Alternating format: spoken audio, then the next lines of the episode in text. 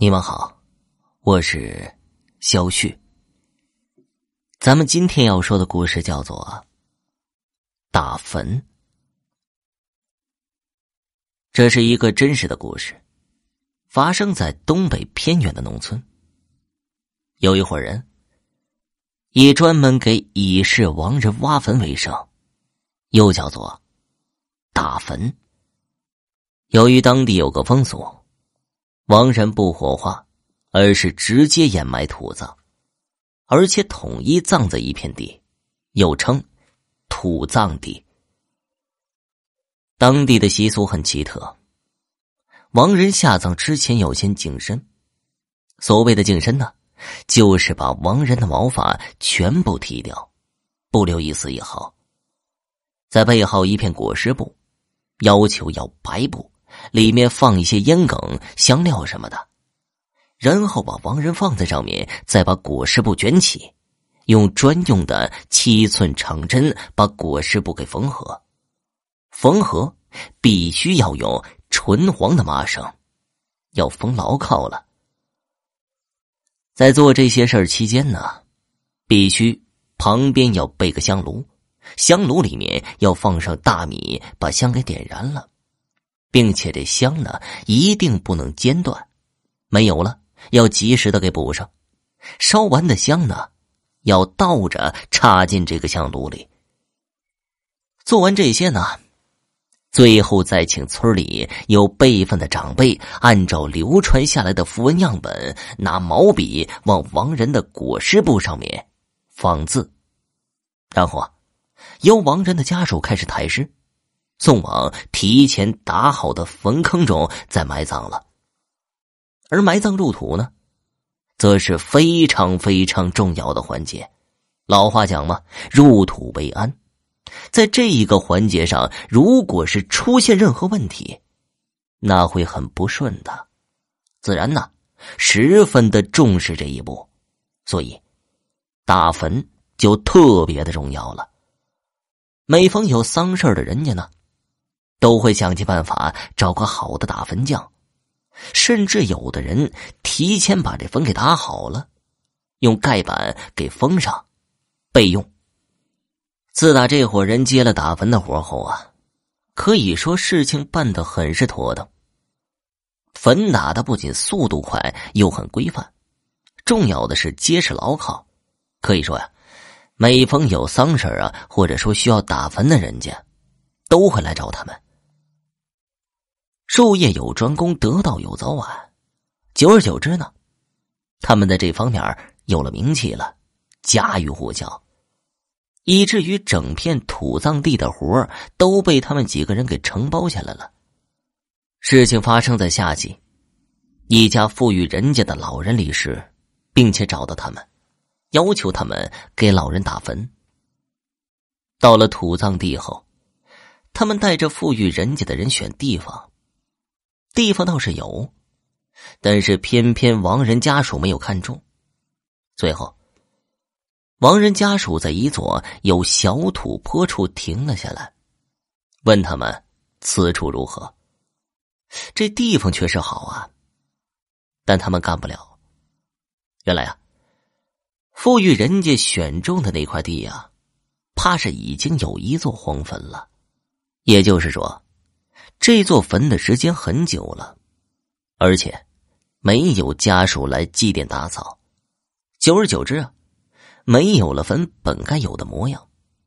眼下这座坟显然是荒了，甚至可以说家属都不一定还在了。规矩不能破，但富裕人家显然不放弃，出了很高的价格。他们几个商量了一下。研究出了一个万全之策。钱得赚，把荒坟挪走后，另行再找一处风水好的地界安葬。这样呢，他们便应允了下来。由于当时的风俗，亡人去世之后啊，要在家里放上三天，所以说，他们也只有三天时间。这三天里，他们要把荒坟换新址。再把这片风水极好的土埋地用来给这富裕人家。当天，几个人就开始起坟了。土葬坟是有讲究的，地平面下面一米则是盖板，也可以理解为棺材盖的位置。由于风俗，这棺材嘛，一律是用几块水泥砌筑的盖板搭盖而成，而盖板的长则以亡人头顶于三寸、脚底于三寸为准，宽呢，同样以亡人左右肩膀于三寸。挪坟的时候，坟旁不远的树上，有乌鸦不停的叫，而且越聚越多。在挖地面上荒坟的坟包时，土却特别的硬，不得不用镐刨，然后再用铁锹把刨下的土铲走。每刨去一层土，就刨到石头，石头特别的多，铁镐把别收了三根。他们中。有人回去拿铁锨，回来的路上，那人却崴了脚。好不容易清理完地面上的坟包后，准备往下挖，却下起雨了，而且越下越大，根本浇的人睁不开眼睛。几个人收工了，准备第二天再干。回去之后啊，有人便开始发烧、呕吐。第二天。来到坟前，也不知谁把他们之前费了好大劲儿才刨下来的石块给垒成了堆，积压在坟上，又重新呢把这石堆给挪走了，往下挖掘。本以为昨天下了那么大一场雨，今天能好挖呢，哪成想啊，往下更难挖。下了一夜的雨，下面的土却没见湿。而且还能闻到一股臭味，熏得人难受。树上的乌鸦和第一天一样，成群的在树上乱叫。由于到晚上也没出多少活他们就开始夜战，拿来几个手电筒照明。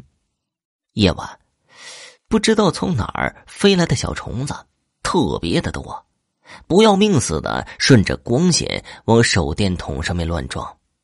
都能听到噼里啪啦的声音，上面都是飞虫的血迹，越来越多，直到快把手电筒的光给盖住，视线受阻，只能第三天干了。到了最后一天，他们起了个大早，拼了命似的抢进度，锹把、镐把折了好几根，挖出的土明明有好多呀，都已经堆成了山了。可这坑呢，偏偏就不见下。好不容易盖板露了出来，这个时候，他们就听见四周有女的哭声。找了半天，除了大片的坟包，压根儿就没人。但确实听见了有女的哭。每挖一下，那声音哭的就越凄凉。他们放下手里的活满坟地的找。可就是没找到。回来继续挖的时候，那哭声越来越近，最后啊，那声音呢，就是在坟的盖板里面发出来的。他们顿时吓得够呛，急忙跑了回去。由于没能按时完成，耽误了人家下葬，被赋予人家好一通埋怨，执意要告他们。他们费了很大的周折，托了关系找人帮忙，好说歹说，赔了赋予人家一些钱，才压了下来。但是这事儿，便弄得满城风雨了。